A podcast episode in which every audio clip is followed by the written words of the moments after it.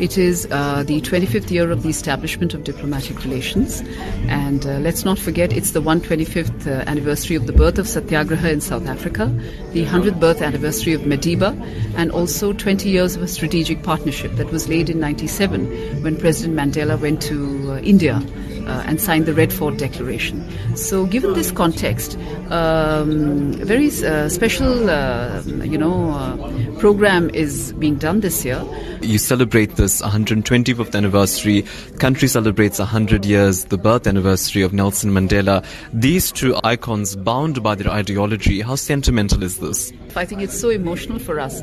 As I always say, you know, uh, nobody could have put it better than O.R. Tambo when he said that there's a golden thread that binds our two countries, and that precisely is the sentiment, the emotion that you speak of.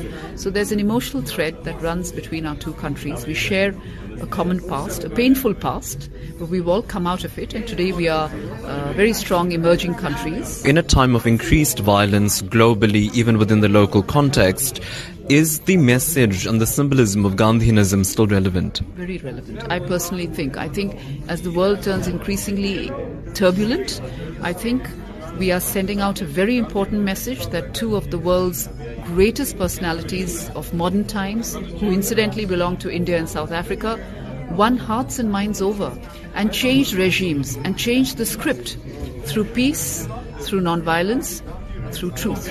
So that I think is particularly relevant today. And you're tackling the young people to get this message through. Tell me about that in this particular program. I think very much so. Our two countries are very young. You know, India, the average uh, age uh, of at least 70% of the population is 30, and I understand South Africa and Africa has also a very young population.